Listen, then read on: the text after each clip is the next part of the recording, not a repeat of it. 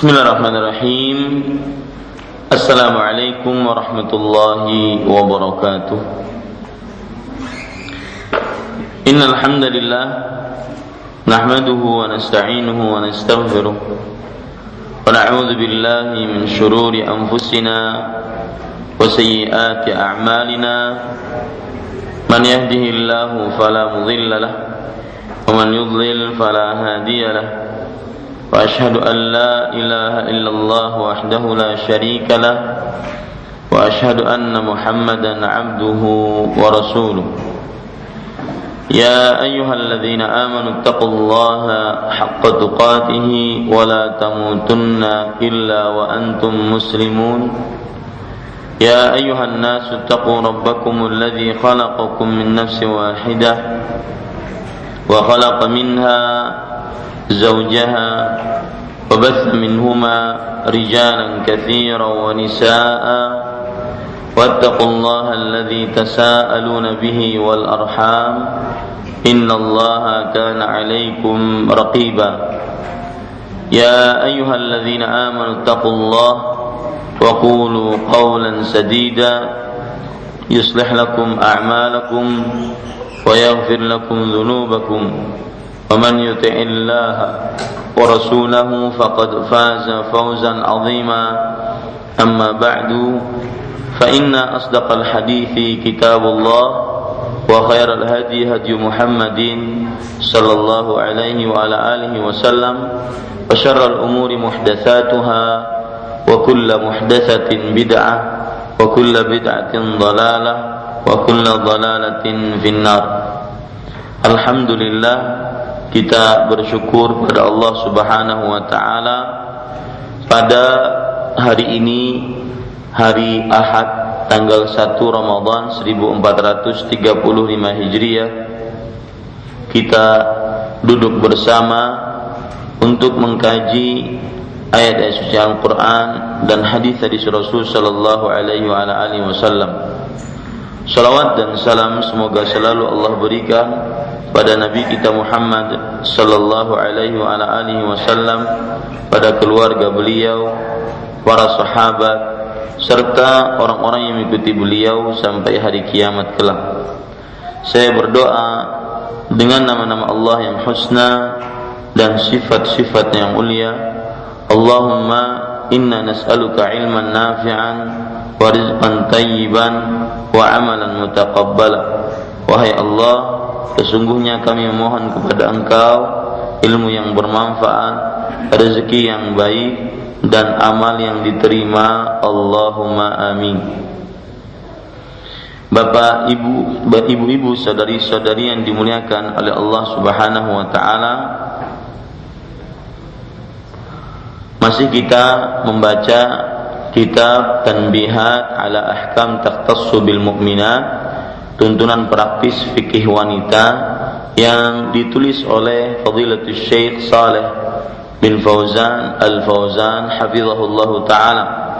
Salawat dan salam semoga selalu Allah berikan kepada Nabi kita Muhammad sallallahu alaihi wa ala alihi wasallam pada keluarga beliau, para sahabat serta orang-orang yang mengikuti beliau sampai hari kiamat kelak. Saya berdoa dengan nama-nama Allah yang husna dan sifat-sifat yang mulia Allahumma inna nas'aluka ilman nafi'an wa rizqan tayyiban wa amalan mutaqabbala Ibu-ibu, saudari-saudari yang dimuliakan oleh Allah Kita sudah membaca sampai kepada orang-orang yang diperbolehkan untuk berbuka puasa di siang hari bulan Ramadan dari para wanita. Dan orang yang kedua yang kita sebutkan yaitu wanita hamil dan menyusui. Sekarang kita membaca halaman 127 akan tetapi sebelumnya saya ingatkan kita dalam hari pertama Ramadan ini maka ingatlah selalu amalan-amalan inti yang ada di dalam Ramadan. Amalan-amalan inti yang ada di dalam Ramadan. Salah satu amalan intinya adalah yaitu memperbanyak berdoa ketika Ramadan, memperbanyak berdoa ketika Ramadan. Hal ini berdasarkan hadis yang diriwayatkan oleh Imam Baihaqi dari Anas bin Malik radhiyallahu anhu qala Rasulullah sallallahu alaihi wa ala alihi wasallam Rasul sallallahu alaihi wa wasallam bersabda salatu da'watin la turaddu tiga doa yang tidak ditolak. Da'watul walid doanya orang tua wa da'watul saim doanya orang yang berpuasa wa da'watul musafir doanya orang yang bepergian maka perbanyak berdoa kepada Allah Subhanahu wa taala. Karena doanya orang-orang yang sedang berpuasa terutama di dalam Ramadan bulan pengambulan doa perbanyak doa.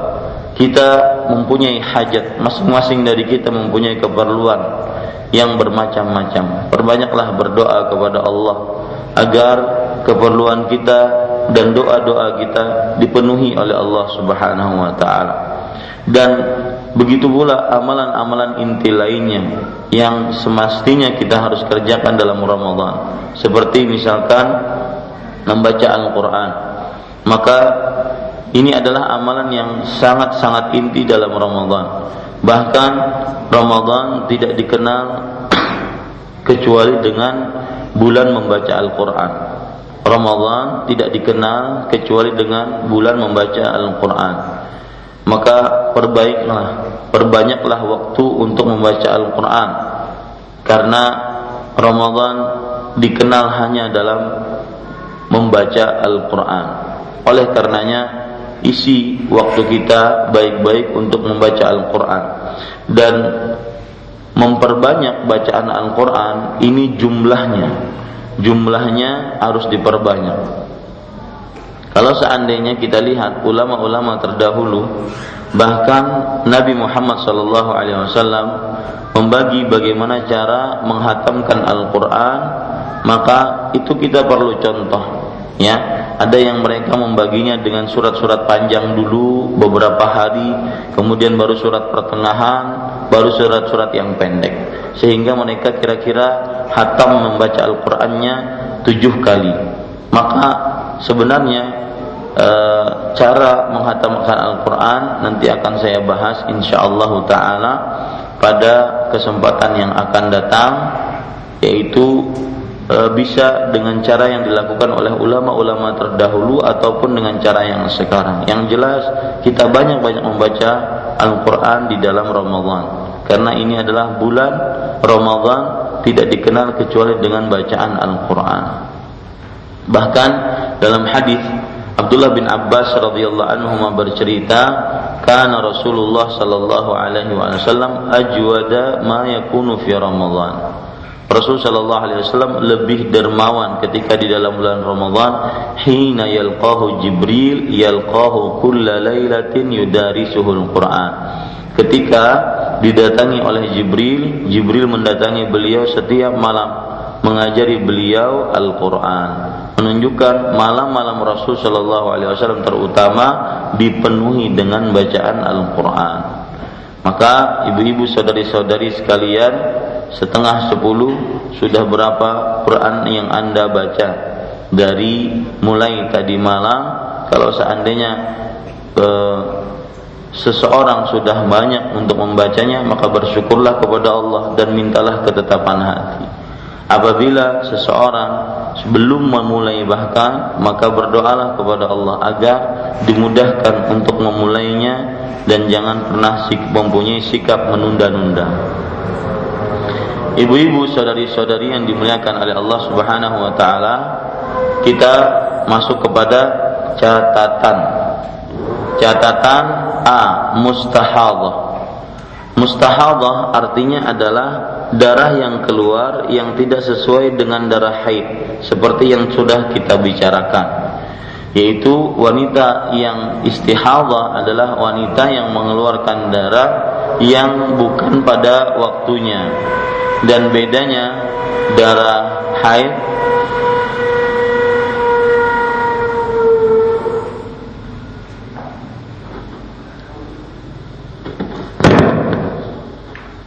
Kenapa? Siapa?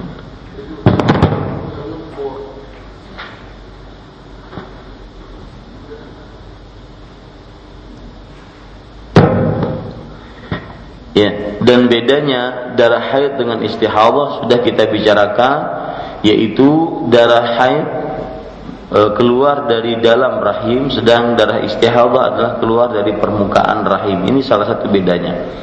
Kita kita baca maka wanita yang mengalaminya wajib berpuasa tidak boleh berbuka dengan alasan darah istihadah tersebut. Ini salah satu beda antara hukum darah haid dengan darah istihadah. Darah istihadah sudah kita tekankan bahwa sama hukumnya dengan wanita-wanita yang suci lainnya.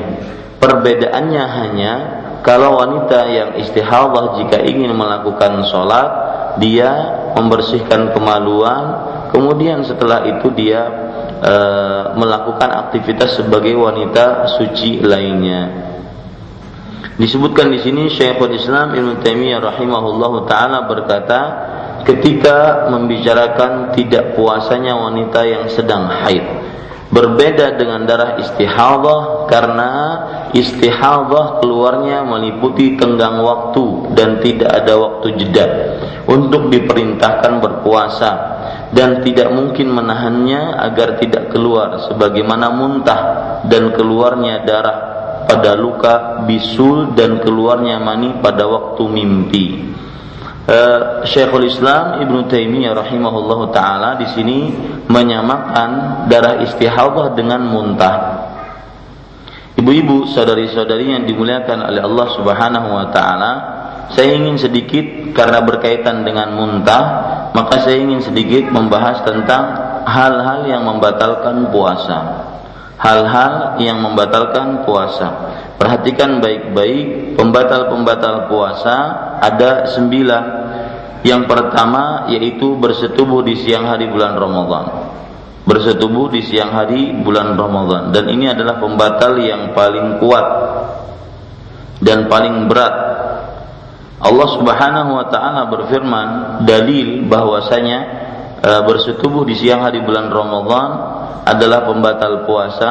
Allah Subhanahu wa taala berfirman dalam surat Al-Baqarah ayat 187 ya. Ada papan tulis di sini. Ayat 187 Uhilla lakum lailatas siyamir rafathu ila nisaikum. Dihalalkan bagi kalian berpuasa pada malam puasa ar-rafath.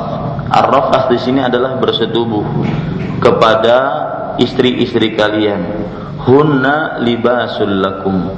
Mereka adalah pakaian bagi kalian wa antum libasul lahun dan kalian adalah pakaian bagi mereka. Kalian adalah pakaian bagi mereka. Kemudian Allah Subhanahu wa taala uh, Nah, kalau ditanya e, berjima di siang hari bulan Ramadan adalah membatalkan puasa. Apa dalilnya? Dalilnya ini surat Al-Baqarah ayat 187. Ya, dalilnya ini surat Al-Baqarah ayat 187. Bukankah di dalam ayat ini Allah mengatakan uhilla lakum lailatas siyam ya. Uhilla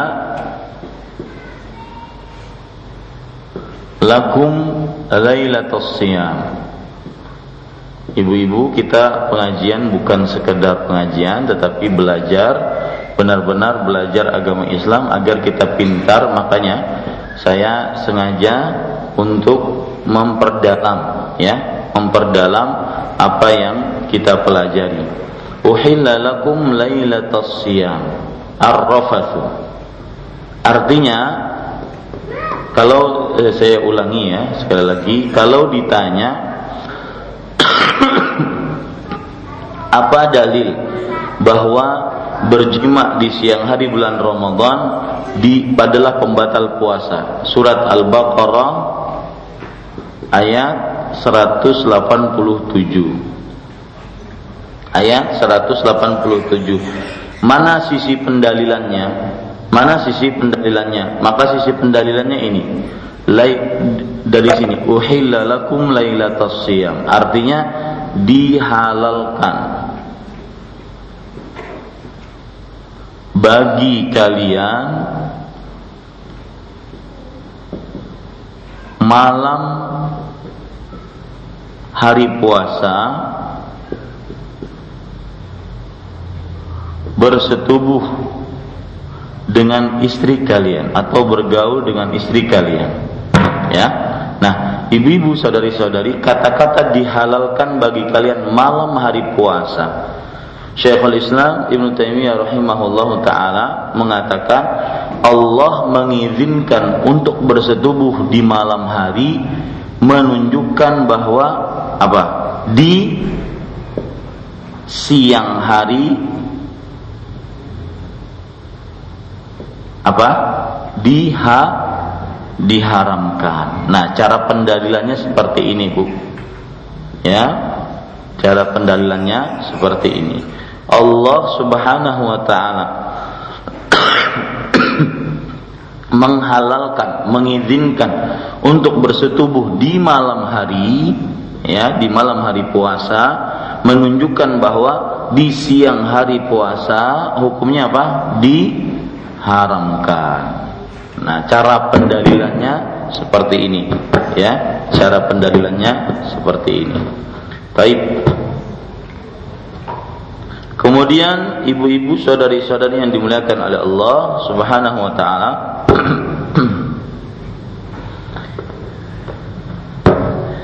Kalau kita perhatikan orang ah, dalil-dalil dari Al-Qur'an dan hadis-hadis Rasul sallallahu alaihi wasallam bagi siapa yang bersetubuh di siang hari bulan Ramadan maka dia memiliki saya ulangi, bagi siapa yang bersetubuh di siang hari bulan Ramadan dengan sengaja tanpa ada alasan yang dibenarkan oleh syariat, padahal dia adalah termasuk orang yang diwajibkan untuk berpuasa, maka dia mempunyai empat kewajiban.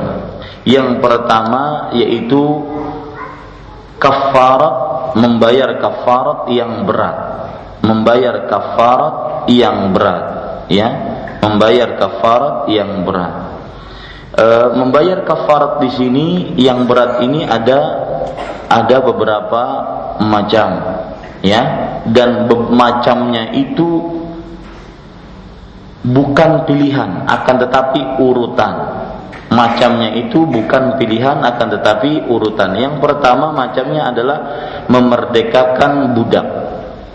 Jika tidak sanggup memerdekakan budak, maka berpuasa dua bulan berturut-turut.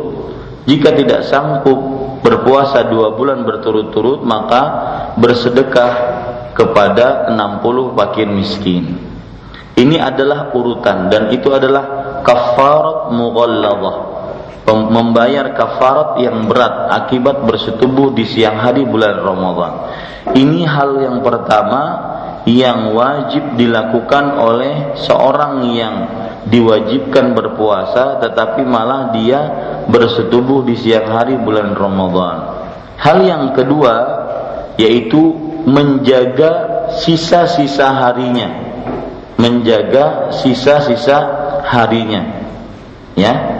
Misalkan dia bersetubuh jam 10 pagi, maka terutama banyak pengantin baru di sini ya e, maka apabila dia dari jam 10 tersebut maka dia harus menjaga sisa harinya sampai datang waktu maghrib. Arti menjaga tidak boleh makan tidak boleh minum.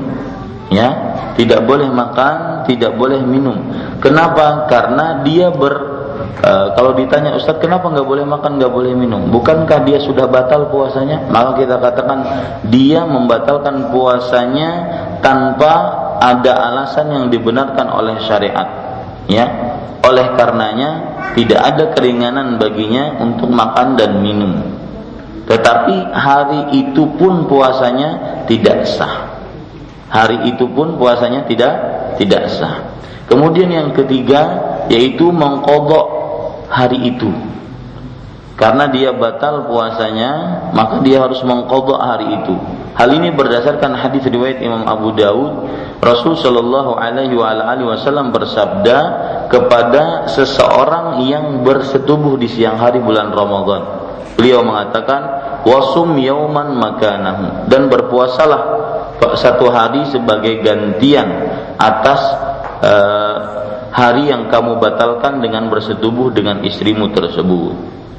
Hal yang keempat yang diwajibkan atas orang yang bersetubuh di siang hari bulan Ramadan padahal dia mampu untuk berpuasa dan diwajibkan atasnya berpuasa yaitu dia harus bertobat kepada Allah dengan sebenar-benar taubat. Jadi ada empat perkara bagi siapa yang bersetubuh dengan sengaja tanpa ada alasan yang dibenarkan oleh syariat dan dia termasuk orang yang diwajibkan untuk berpuasa Ramadan. Baik, hal pembatal yang kedua, ibu-ibu saudari-saudari yang dimuliakan oleh Allah, yaitu turunnya mani atau keluarnya mani dengan sengaja. Dengan dengan sengaja. Nah, di sini Syekh menyebutkan yaitu e, keluarnya mani pada waktu mimpi itu tidak membatalkan puasa. Ya, keluarnya mani pada waktu mimpi itu tidak membatalkan puasa. Kenapa? Karena e, sebagaimana muntah nantinya itu keluar tanpa dia sengaja atau juga sebagaimana darah istihadah keluar juga tanpa sengaja maka tidak bisa ditahan Nah, Syekh menggambarkan hukum-hukum tersebut sama seperti seorang bermimpi keluar mani. Ini tidak bisa juga dia tahan dan bukan dalam kekuasaan dia. Maka eh, yang membatalkan puasa yang membatalkan puasa adalah keluar mani dengan sengaja akibat pilihan dia. Hal ini berdasarkan hadis yang diriwayatkan oleh Imam Bukhari bahwa Rasul Shallallahu Alaihi Wasallam bersabda, "Kullu amal ibni Adam yudha'af." Setiap amalan anak manusia dilipatkan pahalanya. Al hasanatu bi asyri amsalha. Satu pahala kebaikan dilipatkan menjadi sepuluh kebaikan ila adhafin katsira e, dan dilipatkan lalu dilipatkan berlipat-lipat. Illa saum. Kecuali puasa.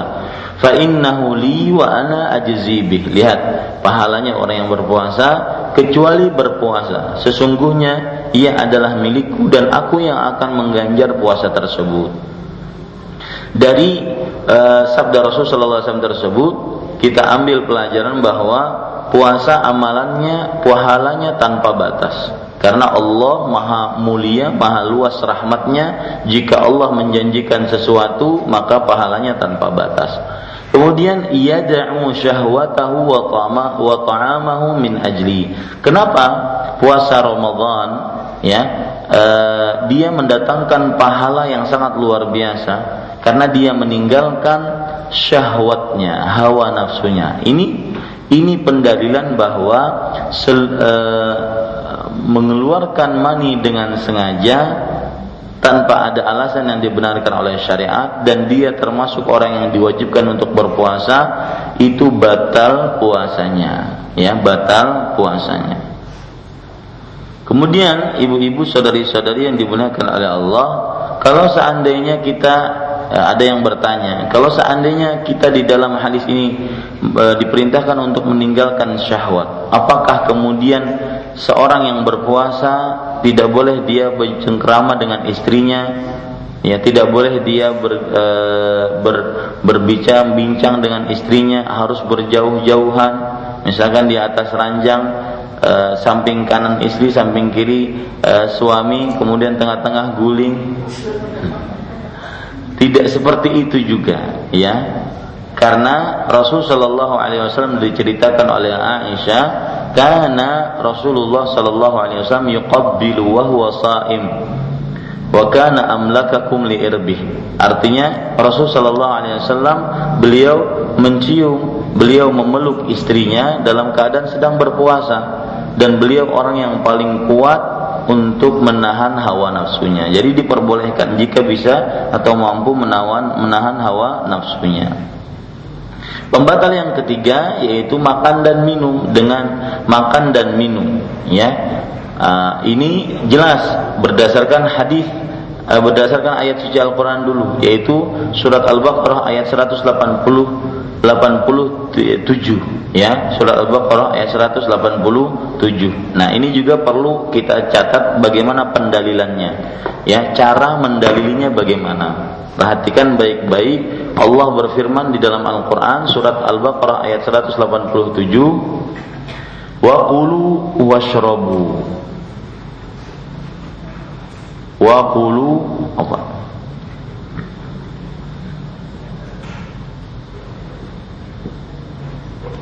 Yang saya terangkat terangkan ini adalah cara pendalilan kenapa makan dan minum membatalkan puasa. Jadi kita berpuasanya karena ilmu ya, bukan karena e, mengikut-ngikut saja tidak, tapi karena kita mengetahui bahwasanya makan dan minum memang diharamkan ketika sedang berpuasa. Wa kulu washrabu hatta yatabayyana لكم الخيط الأبيض من الخيط الأسود من الفجر. يتبين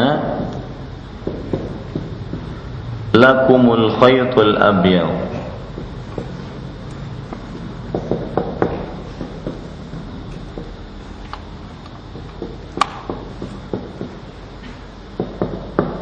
من الخيط الأسود.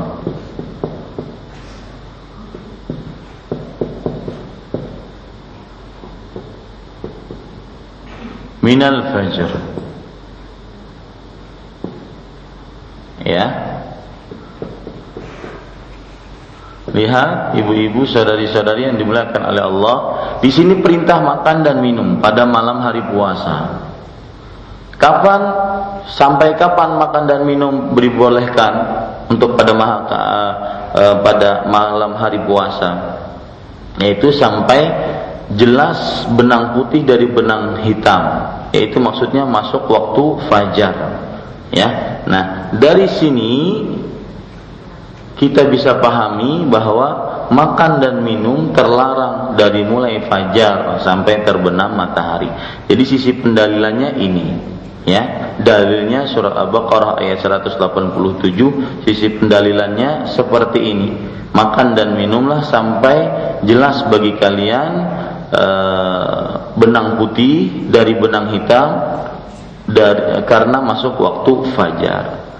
Ya, karena masuk waktu fajar.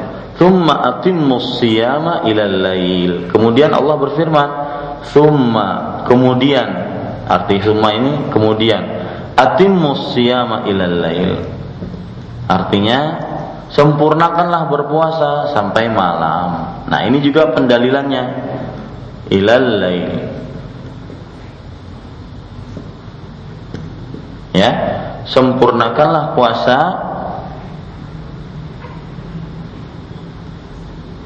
Puasa sampai malam. Ini sisi pendalilan kenapa makan dan minum pembatal puasa. Ya karena kita diperintahkan untuk asalnya pada siang pada malam hari puasa makan dan minum lalu sampai datang waktu fajar. Lalu ada perintah sempurnakanlah puasa sampai waktu malam, menunjukkan makan dan minum adalah pembatal puasa. Kemudian juga ada hadis Rasul sallallahu alaihi wasallam bersabda, "Yada'u syahwatahu wa ta'amahu wa syarabahu min ajli."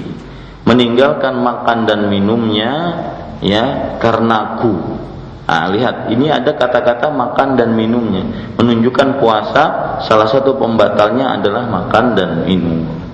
Baik, sudah selesai yang pembatal ketiga, pembatal keempat, seluruh yang semakna dengan makan dan minum.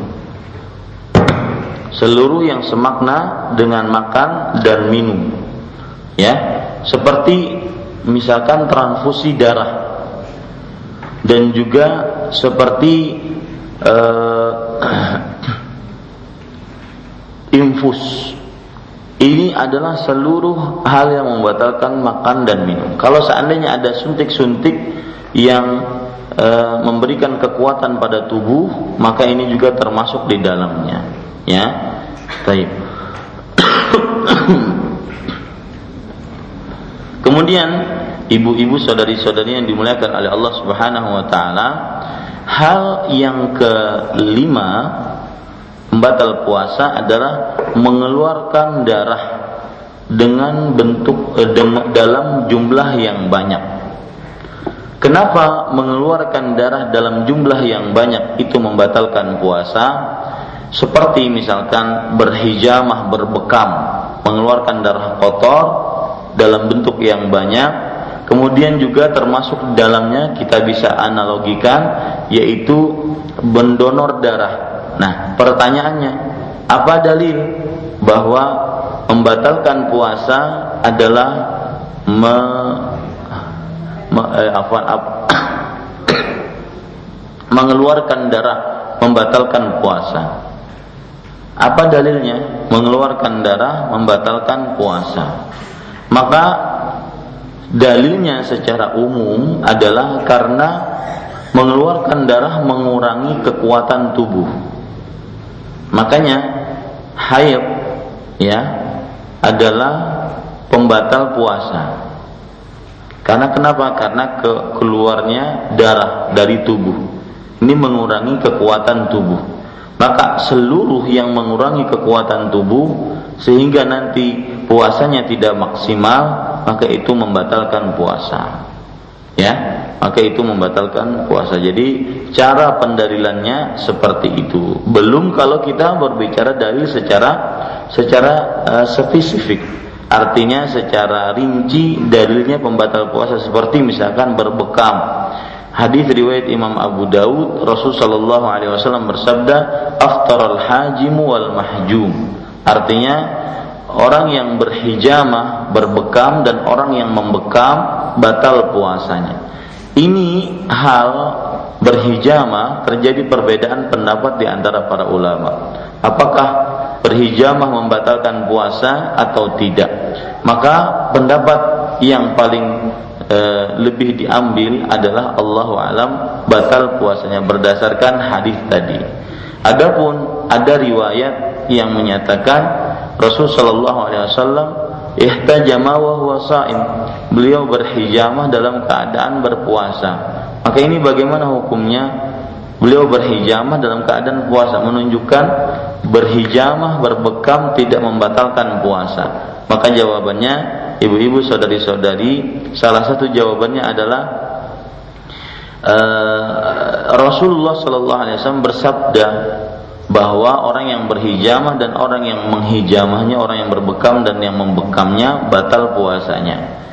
Ini sabda Rasulullah. Sedangkan yang tadi bahwa Rasulullah Shallallahu Alaihi Wasallam berhijamah dalam keadaan berpuasa itu adalah cerita tentang perbuatan beliau.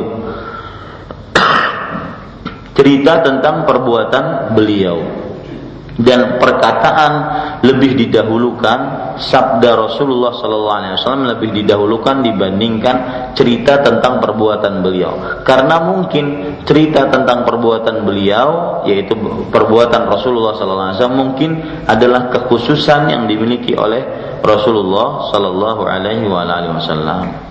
Yang keenam, ibu-ibu, saudari-saudari yang dimuliakan oleh Allah, yaitu muntah dengan sengaja. Nah, ini sebagaimana disebutkan oleh Syekh tadi, ya, yaitu sebagaimana muntah. Makanya saya bahas uh, pembatal-pembatal puasa ini agar lebih gamblang, yaitu muntah dengan sengaja. Ini pembatal puasa. Ya, Rasul Shallallahu Alaihi Wasallam bersabda dalam hadis riwayat Imam Ibnu Majah, "Man dzara'ahu qai fala qadha alaihi, wa man istaqa'a fa alaihi al-qadha." Barang siapa yang dia mengeluarkan muntah tanpa sengaja maka tidak ada kodok atasnya. Tidak ada kodok atasnya. Dan barang siapa yang memuntahkan dengan sengaja maka baginya uh, kalau ditanya apa sebab Ustadz muntah membatalkan puasa maka jawabannya sama kayak tadi yaitu bahwa muntah akan melemahkan kekuatan tubuh. Maka akhirnya puasanya tidak stabil. Makanya di dinyatakan dia batal puasanya agar nanti kalau mempunyai kesehatan yang stabil baru dia berpuasa. Itu sebabnya. Ya, itu sebabnya dan hikmahnya. Taib ibu-ibu saudari-saudari yang dimuliakan oleh Allah Subhanahu wa taala. Yang kedelapan adalah haid dan nifas. Yang ke ya, yang ketujuh adalah haid dan nifas. Ini juga pembatal puasa. Yang kesembilan yaitu ya, yang kedelapan adalah berniat berbuka puasa. Yang kesembilan adalah murtad dari Islam.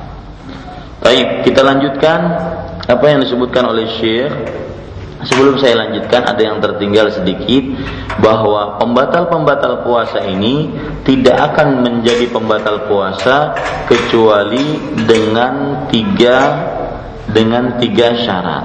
Tidak akan menjadi pembatal puasa kecuali dengan tiga syarat. Syarat yang pertama yaitu Orang yang mengerjakan pembatal puasa ini harus mengetahui bahwa hal tersebut adalah merupakan pembatal puasa. Harus dia mengetahui bahwa hal tersebut adalah merupakan pembatal puasa. Hal ini sebagaimana uh, di dalam agama Islam di dalam agama Islam sudah terpatri bahwa sesuatu yang dilakukan karena tidak mengetahui tidak merupakan hal yang dicatat dalam catatan amal. Ya, seseorang misalkan dia tidak mengetahui hukum sesuatu, maka dia tidak dicatat sebagai dosa. Hal, e, sebagaimana sabda Rasul sallallahu alaihi wa ala alihi wasallam Rabbana ay Allah berfirman Rabbana la tu'akhidna in nasina au akhtana. Wahai Rabb kami janganlah kamu e, engkau tulis kami sebagai dosa jika kami lupa atau tidak mengetahuinya. Nah ini dalil sesuatu yang lupa atau sesuatu yang tidak diketahui hukumnya maka dimaafkan oleh Allah Subhanahu wa taala. Ya. Syarat yang ketiga kedua sehingga pembatal-pembatal tersebut menjadi pembatal adalah lupa. Yaitu eh, apa? Dia mengerjakannya tidak dalam keadaan lupa.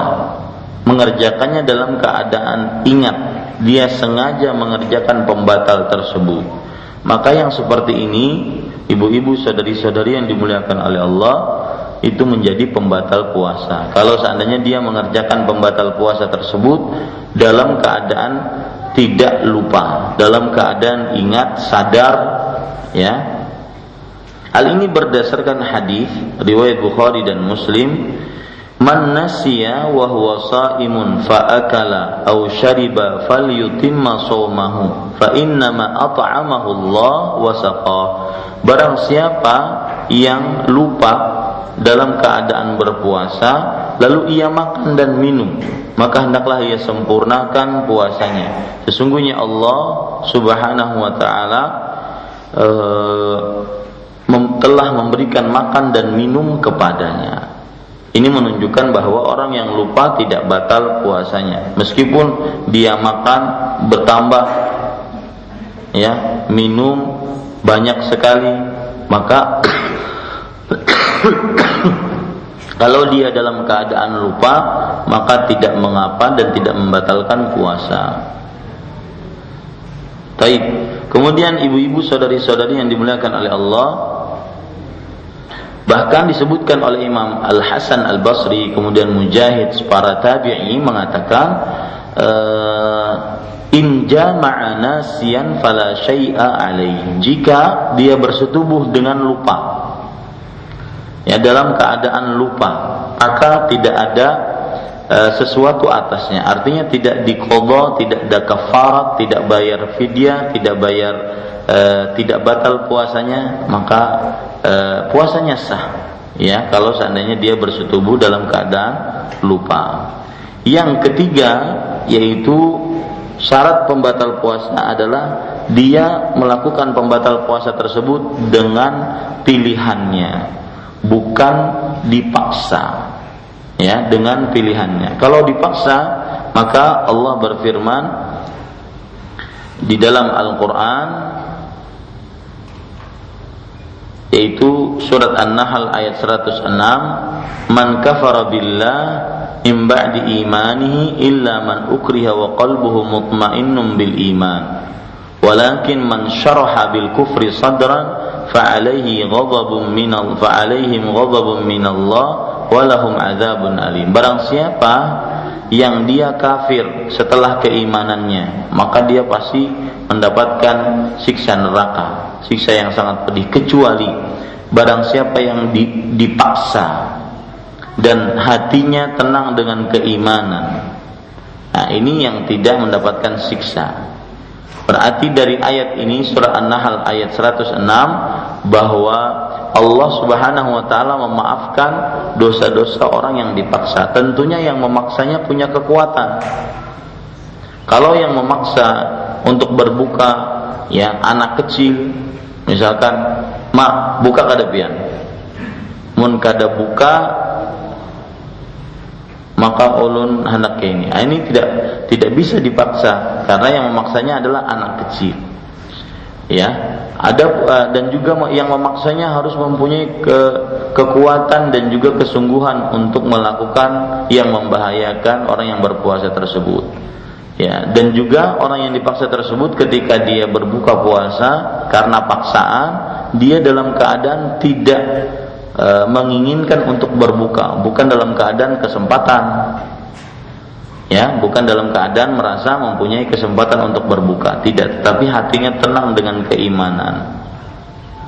Taib ibu-ibu, saudari-saudari yang dimuliakan oleh Allah Subhanahu wa taala, e, kita lanjutkan untuk hal-hal tersebut tidak ada tenggang waktu tertentu yang memungkinkan untuk kejadiannya. Dengan demikian keadaan ini tidak dijadikan larangan untuk berpuasa seperti datangnya darah haid. Syekh menjelaskan di sini salah satu sebab kenapa istihadah muntah dengan uh, tanpa sengaja, kemudian juga darah keluar darah dan juga keluar mani tanpa dia paksa.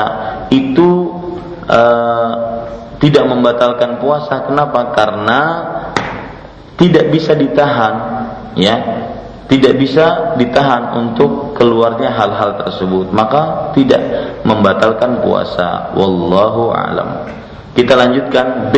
Kewajiban wanita haid wanita hamil dan wanita menyusui apabila mereka tidak mengkodok puasa atau hari-hari yang mereka tinggalkan antara bulan Ramadan yang mereka tidak berpuasa dengan bulan Ramadan yang akan datang. Sedangkan segera mengkodok puasa itu lebih utama. Dan jika hari-hari menjelang bulan Ramadan yang mendatang itu tinggal sedikit, hanya beberapa hari lagi, maka kesempatan ini harus digunakan untuk mengkodok puasanya di dari hari-hari yang ditinggalkan pada Ramadan yang telah lalu. Sehingga masuknya Ramadan yang akan datang tidak ada lagi kodok yang harus dibayar. Tidak ada lagi kodok yang harus dibayar. Jika mereka tidak mengkodoknya tidak membayar puasa kodok hingga masuknya Ramadan berikutnya dan hal itu tidak disebabkan karena halangan atau uzur sehingga mereka belum mengkodoknya maka wajib bagi mereka nanti untuk mengkodoknya dan memberi makan fidyah kepada orang miskin setiap harinya menurut hitungan jumlah harinya. Ibu-ibu, saudari-saudari, apa yang diingin disampaikan oleh Syekh di sini, perhatikan ya, ibu-ibu, saudari-saudari yang dimuliakan oleh Allah, bahwa orang yang berpuasa, uh, eh, afwan, orang yang mempunyai hutang puasa, sehingga datang Ramadan selanjutnya dia belum bayar, maka kata Syekh dia harus mengerjakan dua hal. Yang pertama yaitu dia berpuasa setelah Ramadan yang akan datang. Kemudian yang kedua dia bayar fidyah, ya dia bayar fidyah satu setengah kilo bahan makanan pokok kepada seorang miskin. Bayar fidyahnya untuk apa? Karena keterlambatan dia bayar fidyah untuk karena keterlambatan dia. Ini ibu-ibu, saudari-saudari dan ini pendapat para ulama di antaranya Abdullah bin Abbas dan juga fatwa-fatwa para sahabat. Tapi tidak ada satu dalil pun dari Rasulullah Sallallahu Alaihi Wasallam yang menyatakan akan hal ini. Makanya Bapak Ibu saudara-saudari yang dimuliakan oleh Allah Subhanahu Wa Taala, ya perhatikan baik-baik eh, bahwa seseorang yang dia mempunyai hutang puasa segera dia membayar hutang puasanya. Jangan sampai datang puasa selanjutnya, Ramadan selanjutnya dia belum bayar. Tetapi apakah dia kalau seandainya memang belum bayar lalu dia mengqadha di Ramadan setelahnya ini kemudian dia harus bayar fidyah? Allahu alam saya lebih condong kepada tidak karena tidak ada dalil yang kuat ya hanya sebatas perkataan para sahabat Nabi radhiyallahu anhum. Jadi saya berbeda dalam hal ini pendapat yang saya ambil dibandingkan Syekh. Akan tetapi apabila ia tidak mengkodoknya disebabkan suatu halangan atau uzur, maka mereka hanya mengkodok puasanya saja. Demikian pula orang yang mempunyai kewajiban puasa kodok yang disebabkan oleh halangan sakit atau safar bepergian jauh, maka hukumnya sama seperti mereka yang tidak berpuasa karena haid, sebagaimana penjelasan yang telah lalu. sakit yang ringan, kemudian bersafar, ya sakit yang ringan kemudian bersafar kemudian juga haid maka hukumnya sama. Jika mereka tidak berpuasa tetapi mengkodok di lain hari. Tidak berpuasa tetapi mengkodok di lain hari. Ya sebentar ini ada radio minta.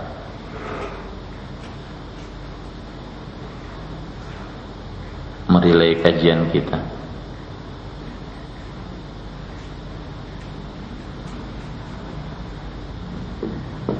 Baik. Ibu-ibu sadari-sadari yang dimuliakan oleh Allah, uh, sekarang kita masuk kepada C, puasa sunnah. Puasa-puasa sunnah. Atau sudah satu jam ya kita berbicara. Saya ingin ada pertanyaan-pertanyaan uh, tentang puasa. Jika memang ada, maka saya cukupkan dulu. Wassalamualaikum warahmatullahi wabarakatuh. Nah, Silahkan jika ada yang ingin bertanya. Miknya ada?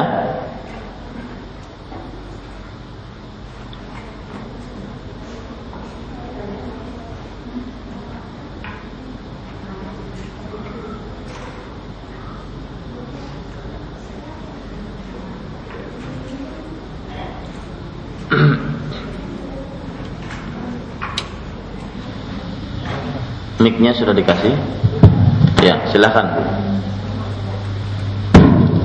Assalamualaikum warahmatullahi wabarakatuh. Waalaikumsalam warahmatullahi wabarakatuh. Ustadz yang mau saya tanyakan, uh, apabila ada kasus seperti ini, misalkan seseorang ini pada masa lalunya tidak pernah mengerjakan puasa Ramadan, uh, misalkan sampai dia berumur 18 tahun, kemudian setelah itu dia benar-benar mendalami Islam dan ingin uh, mengerjakan ibadah-ibadah yang diajarkan Islam.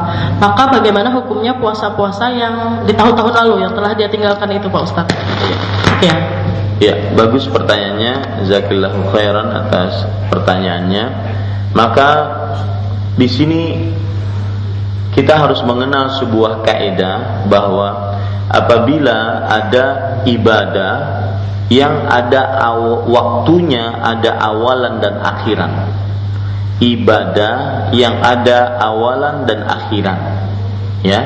Maka ibadah tersebut harus dikerjakan pada waktunya. Dan tidak sah dikerjakan di luar waktunya. Seperti perihal sholat misalkan. Ada waktu sholat subuh waktu sholat zuhur asar maghrib isya.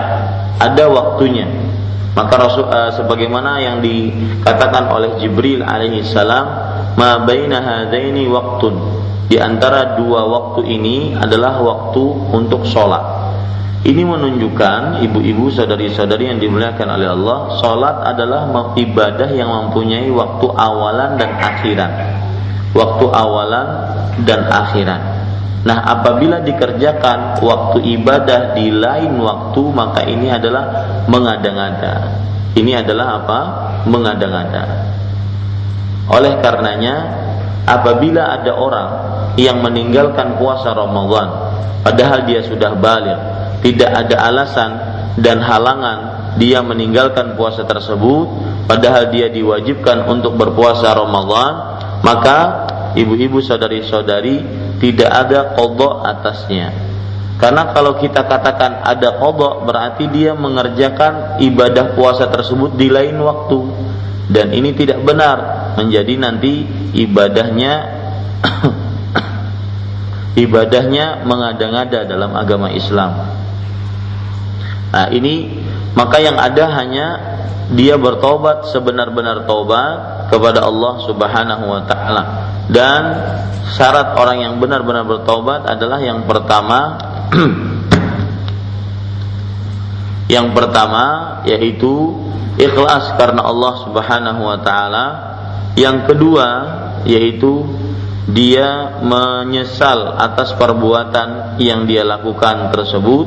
Yang ketiga, dia bertekad untuk tidak mengulangi perbuatan tersebut. Yang keempat, yaitu menghentikan perbuatan dosa tersebut. Ini syarat-syarat uh, benarnya taubat seseorang. Syarat-syarat benarnya taubat seseorang. Taib ibu-ibu sadari-sadari yang dimuliakan oleh Allah Suaranya agak kecil ya. Ibu-ibu saudari-saudari yang dimuliakan oleh Allah Subhanahu wa taala, perhatikan baik-baik uh, oleh karenanya sekali lagi saya katakan ibu yang meninggal uh, atau uh, saudari yang meninggalkan puasa padahal dia sudah balik sampai umur 18 tahun tidak perlu dia menghitung oh berarti saya 10 eh, tahun atau 9 tahun tidak berpuasa maka saya harus puasa 9 bulan tidak. Ya tidak harus dia mengkodok seperti itu tapi beristighfarlah kepada Allah bertaubat dengan sebenar-benar taubat. Bahkan sebagian ulama ada yang mengatakan dia harus mengkodok puasanya yang telah telah lalu. Yang dia tinggalkan tersebut dengan sengaja tanpa ada halangan yang dibenarkan oleh syariat dan karena dia terlambat tadi kita sudah kita bahas. Karena dia terlambat mengkodoknya sampai datang Ramadan selanjutnya selanjutnya maka dia harus di samping mengkodok juga bayar fidyah katanya. Nah, ini fatwa sebagian ulama. Iya benar. Fatwa sebagian ulama. Itu benar.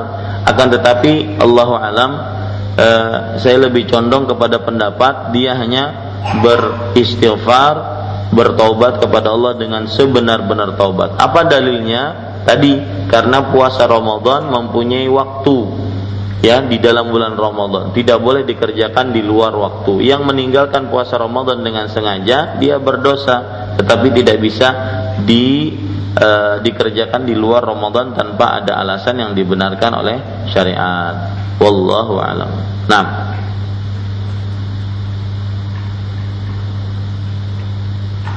Silakan ibu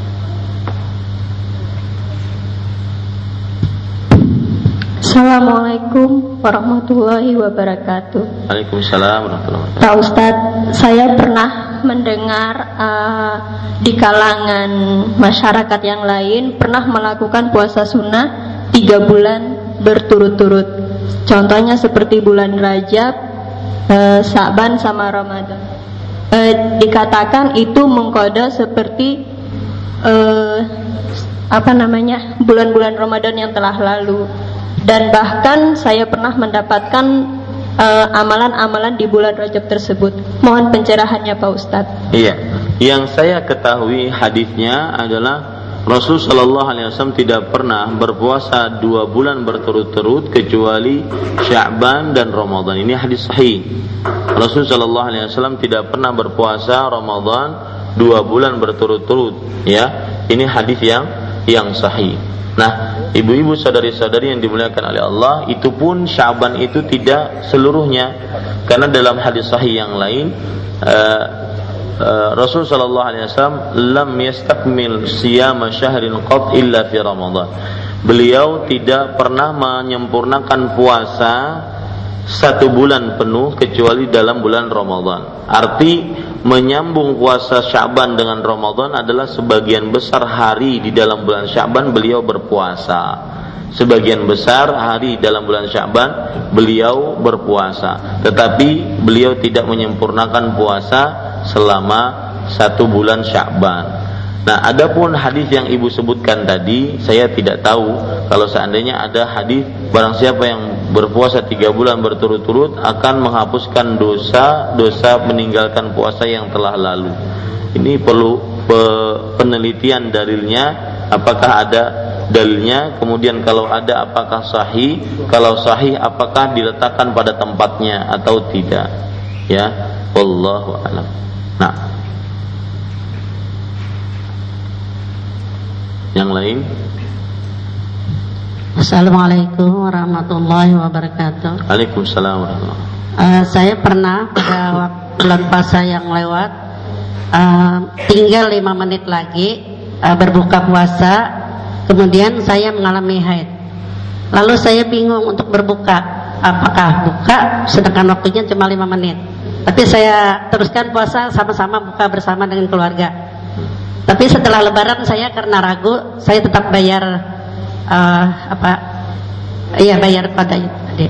Lalu ya. bagaimana dengan puasa saya itu tadi Pak Ustaz? Iya, karena ibu sudah mengqadha, maka itu adalah perbuatan yang benar sesuai dengan apa yang di uh, di disebutkan dalam dalil-dalil Al-Qur'an dan Sunnah Nabi Muhammad sallallahu alaihi wasallam.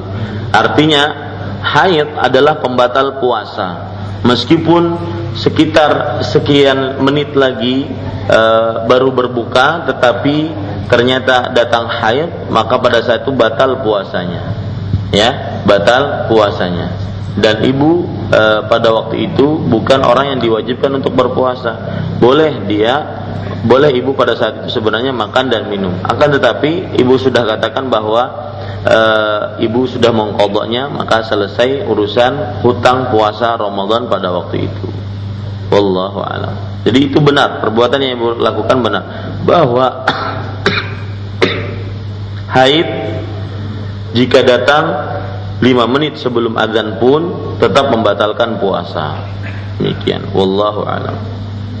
Uh, satu lagi Ustaz, ya. karena ragu ini dalam orang yang dalam keadaan nifas uh, dari bulan Ramadan sudah membayar fidyah setelah lebaran apakah wajib lagi membayar qada puasanya?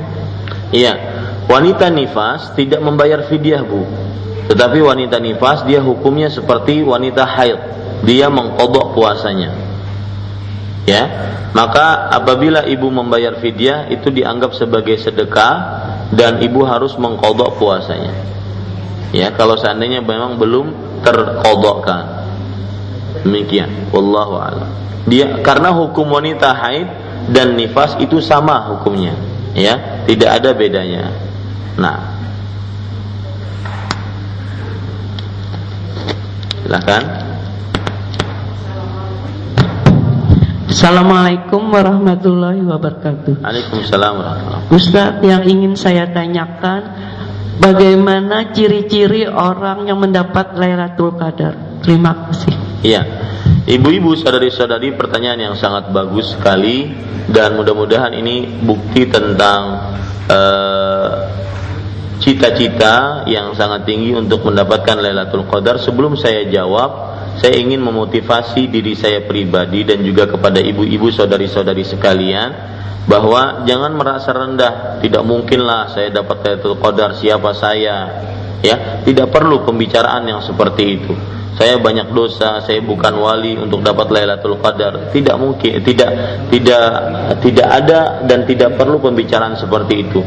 Karena Rasulullah Shallallahu alaihi wasallam bersabda taharru Lailatul Qadri fil ashril awakhir min Ramadan. Artinya bersungguh-sungguhlah mencari Lailatul Qadar. Jadi bersungguh-sungguh ya Bu, bukan setengah-setengah, tetapi bersungguh-sungguhlah mencari Lailatul Qadar. Dan ini perintah umum menunjukkan bahwasanya keumuman juga siapa yang bisa mendapatkan Lailatul Qadar pun umum juga.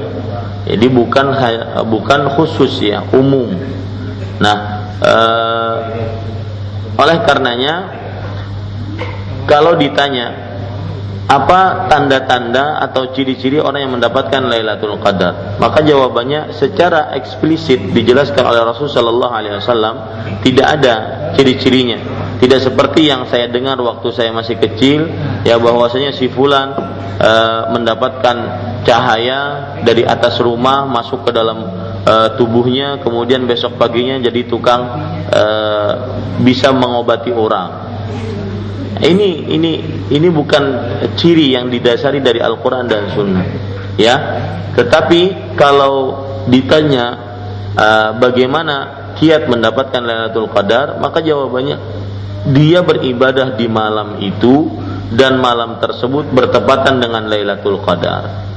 Inilah yang menyebabkan akhirnya Rasul Shallallahu Alaihi Wasallam diceritakan oleh Aisyah jika telah masuk 10 hari terakhir bulan Ramadan, beliau ahya lailahu, menghidupkan malamnya, begadang satu malaman penuh. Ya, untuk mendapat Lailatul Qadar. Satu malaman penuh begadang untuk mendapat Lailatul Qadar karena kita tidak mengetahui kapan tahun ini Lailatul Qadar adanya. Apakah malam 21, apakah malam 27, apakah malam 25, 29 atau apakah tidak ada yang mengetahuinya maka e, karenanya kita harus berjuang untuk mencari mendapatkan Lailatul Qadar di 10 hari terakhir bulan Ramadan tersebut. Jadi e, kalau ibu bertanya, adakah ciri yang khusus orang mendapat Lailatul Qadar? Maka belum disebut oleh Rasulullah SAW. Cirinya adalah dia di e, ditempatkan pada malam tersebut beribadah kepada Allah Subhanahu wa taala. Wallahu a'lam. Silakan. Yang lain?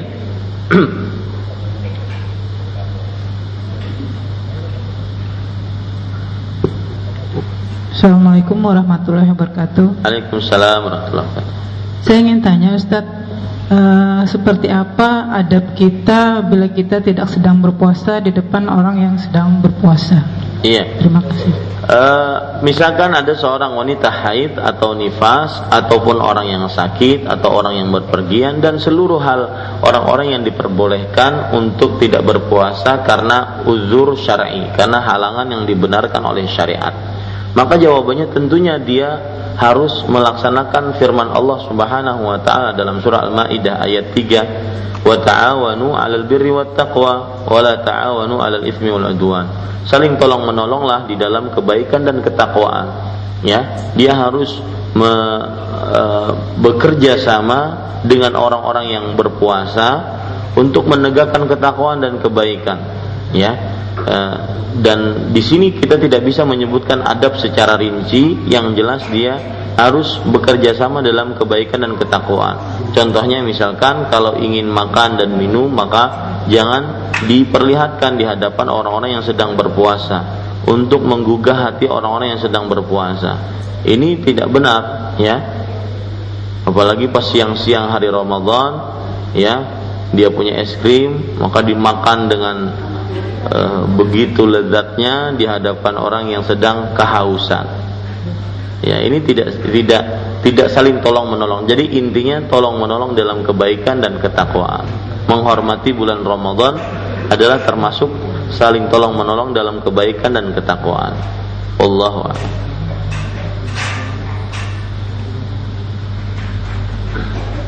Ada yang lain?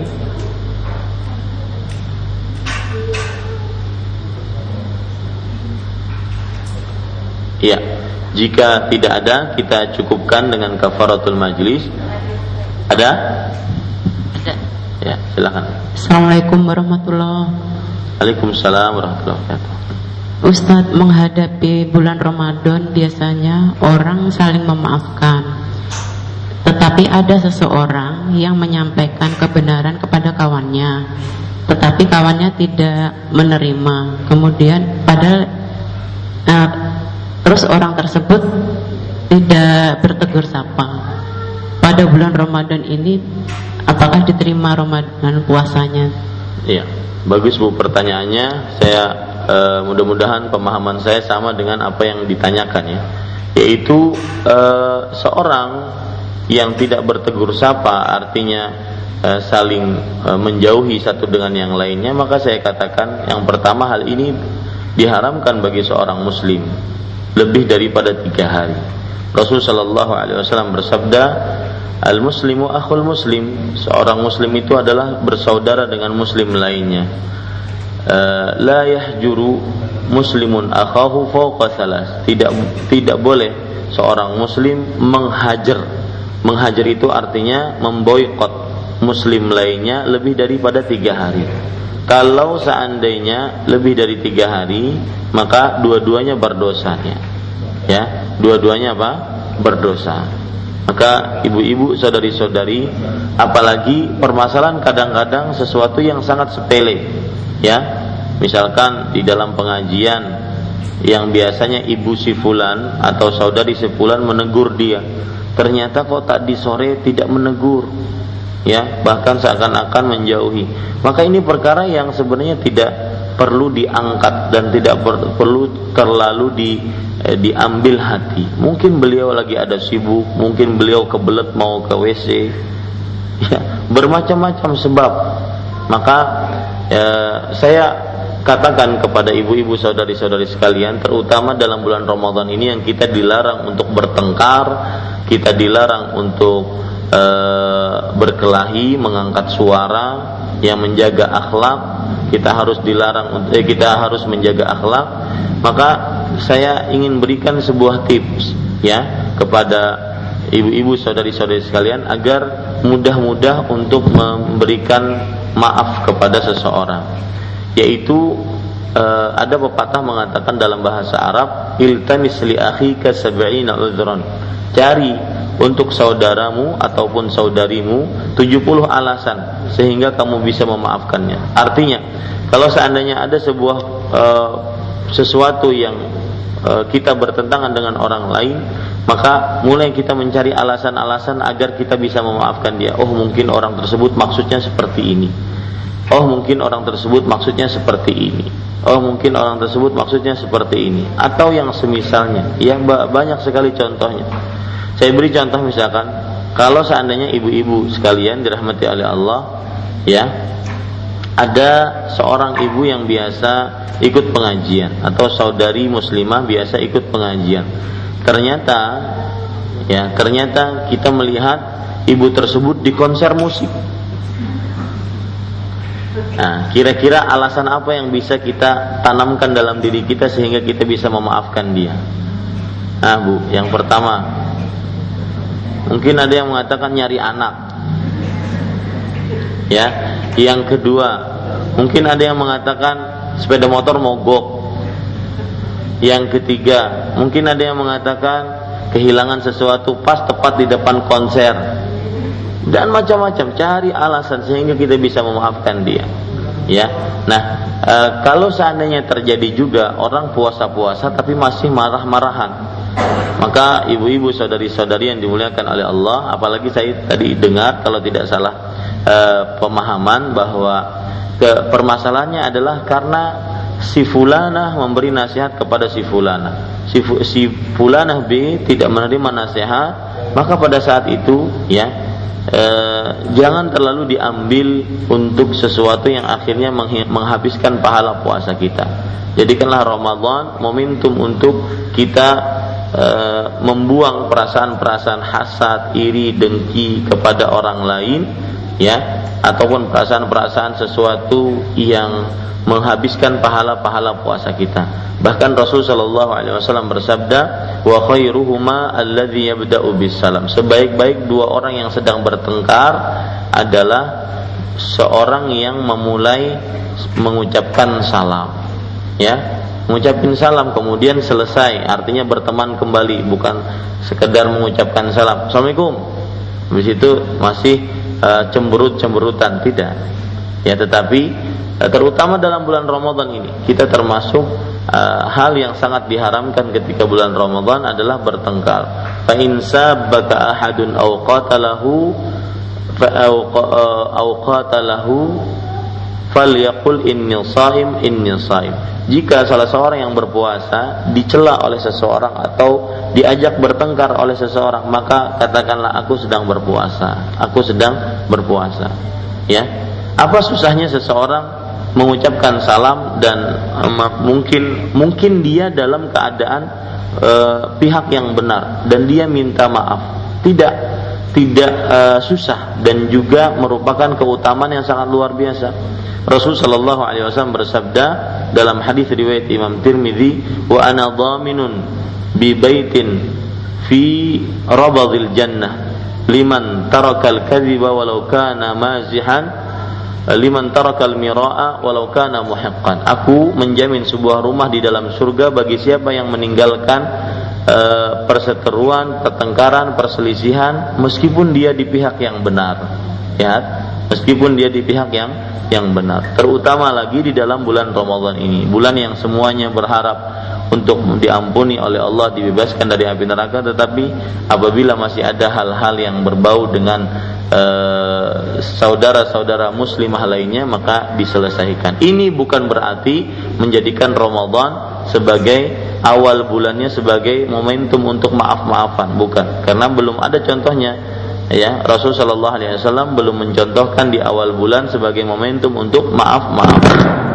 Wallahu alam. Nah.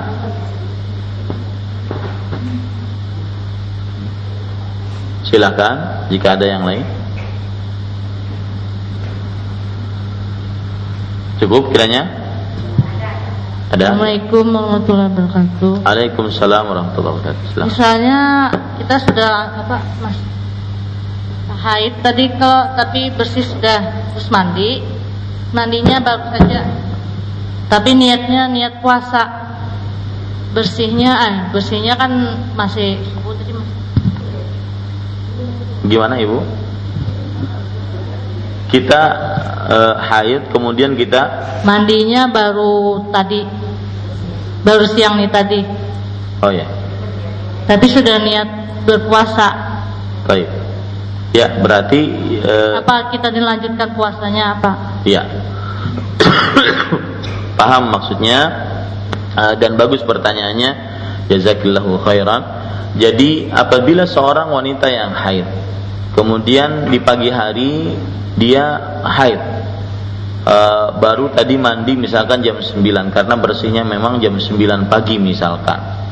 Maka kalau seandainya yang dimaksud bersih tersebut adalah memang berhentinya jam 9 ya berhentinya jam 9 bukan berhentinya sebelum subuh maksud berhenti di sini berhenti darah berhenti darah sebelum subuh atau berhenti darah sebelum jam 9 ini beda hukumnya.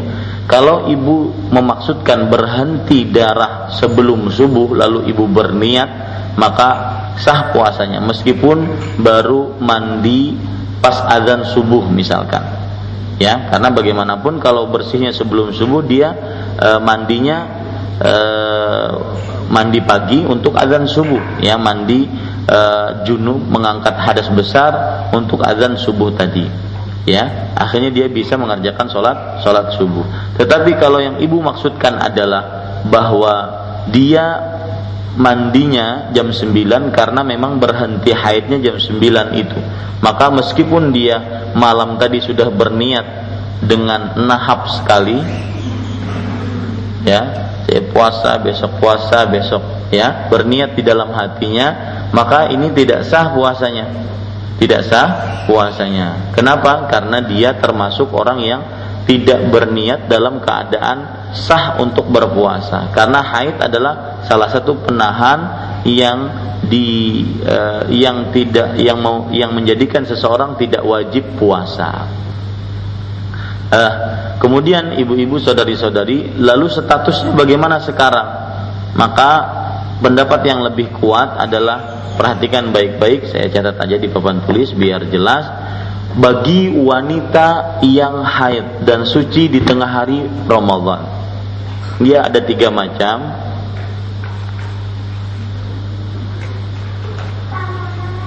Orang-orang yang suci di tengah hari, orang-orang yang berpindah keadaan di tengah hari, menjadi eh, orang-orang uh, yang diwajibkan atasnya berpuasa di tengah hari. Seperti misalkan Eh, bayi anak-anak yang balik di siang hari Ramadan. Ini kan asalnya dia bukan merupakan orang yang diwajibkan puasa, tetapi ketika dia sudah balik maka akhirnya menjadi seorang yang di, diwajibkan berpuasa meskipun di siang hari bulan Ramadan. Nah, bagaimana status e, puasa dia? Apakah dia menahan? Apakah tidak? Maka di sini ada tiga orang. Yang pertama yaitu anak-anak balik di siang hari Ramadan. Ya. Kemudian kafir masuk Islam di siang hari Ramadan. Kemudian wanita haid bersih suci di siang hari Ramadan. Ini hukum mereka ini sama.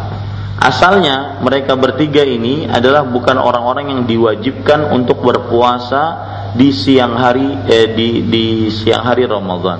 Nah, ketika mereka sudah mendapatkan kewajiban yaitu pada siang hari, maka dia menahan menahan dirinya untuk makan dan minum. Ya, menahan dirinya untuk makan dan minum. Kenapa ditahan Ustaz? Padahal kan tidak tidak ada manfaatnya juga, ya. E, dari mulai hari perta, dari mulai awal hari memang dia sudah tidak berpuasa.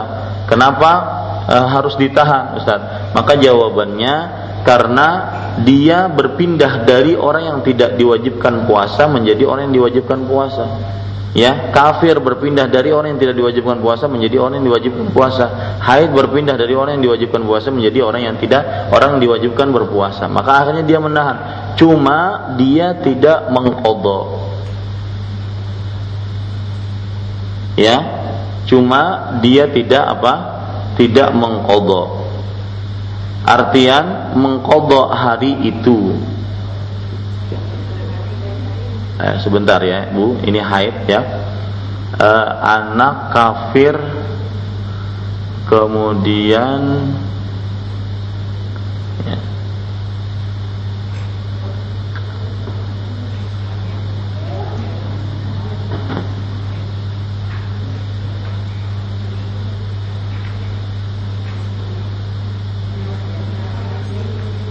Siapa yang masih ingat? Anak Oh ya, uh, yang gila ya, gila. Betul betul. Di sini salah saya. Di sini keliru saya. Di sini gila jika dia sadar. Nah, ya. Dia asalnya orang gila ini tidak diwajibkan, kemudian dia sadar. Maka dia menahan dan tidak mengkodok Kenapa tidak mengkodok? Karena memang dari awalnya dia tidak diwajibkan untuk berpuasa. Sedangkan wanita haid, ya, kemudian orang sakit yang ringan, kemudian orang yang musafir. Nah, wanita haid jika suci sakit jika sembuh di siang hari Ramadan, kemudian musafir jika sampai di siang hari Ramadan, maka orang ini tiga orang ini tidak menahan. Ya, tidak menahan. Artinya ya, yang kejadian pada ibu tadi misalkan e, baru tadi sebelum berangkat pengajian baru suci dari haidnya. Ya, maka pada saat itu berarti ibu tidak menahan. Karena karena memang dari awal ibu sudah tidak puasa. Ya tetapi dia harus apa? Meng mengkodok. Nah, seperti itu. Ya jadi ibu tidak boleh boleh untuk makan dan minum. Ya tidak perlu menahan. Karena tidak ada manfaat ibu menahan. Toh puasanya tidak sah. Ya puasanya tidak tidak sah. Wallahu a'lam nah ada yang lain lagi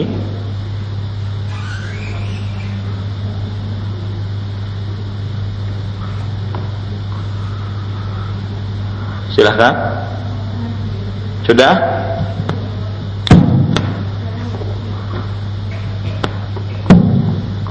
Assalamualaikum warahmatullahi wabarakatuh. Waalaikumsalam warahmatullahi wabarakatuh. Ini berkenaan dengan sholat ya Ustadz. Ya.